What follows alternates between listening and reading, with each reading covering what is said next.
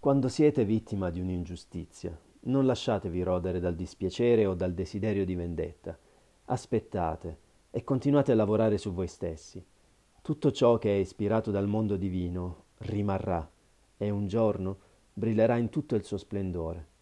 Invece, le imprese ispirate da interessi umani, anche se per qualche tempo sembrano aver successo, prima o poi sono destinate al fallimento.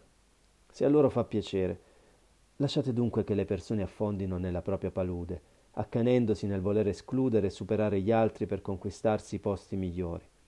Quelle persone si impoveriranno e si indeboliranno perché ignorano quanto siano terribili le leggi per chi si rende servitore della gelosia, della menzogna e dell'odio.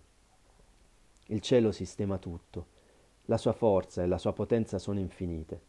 Impercettibilmente, ma instancabilmente, lavora e tutto si trasformerà per il bene di coloro che hanno messo al centro della propria vita un ideale sublime di bellezza e di amore, per la realizzazione del regno di Dio e della fratellanza nel mondo.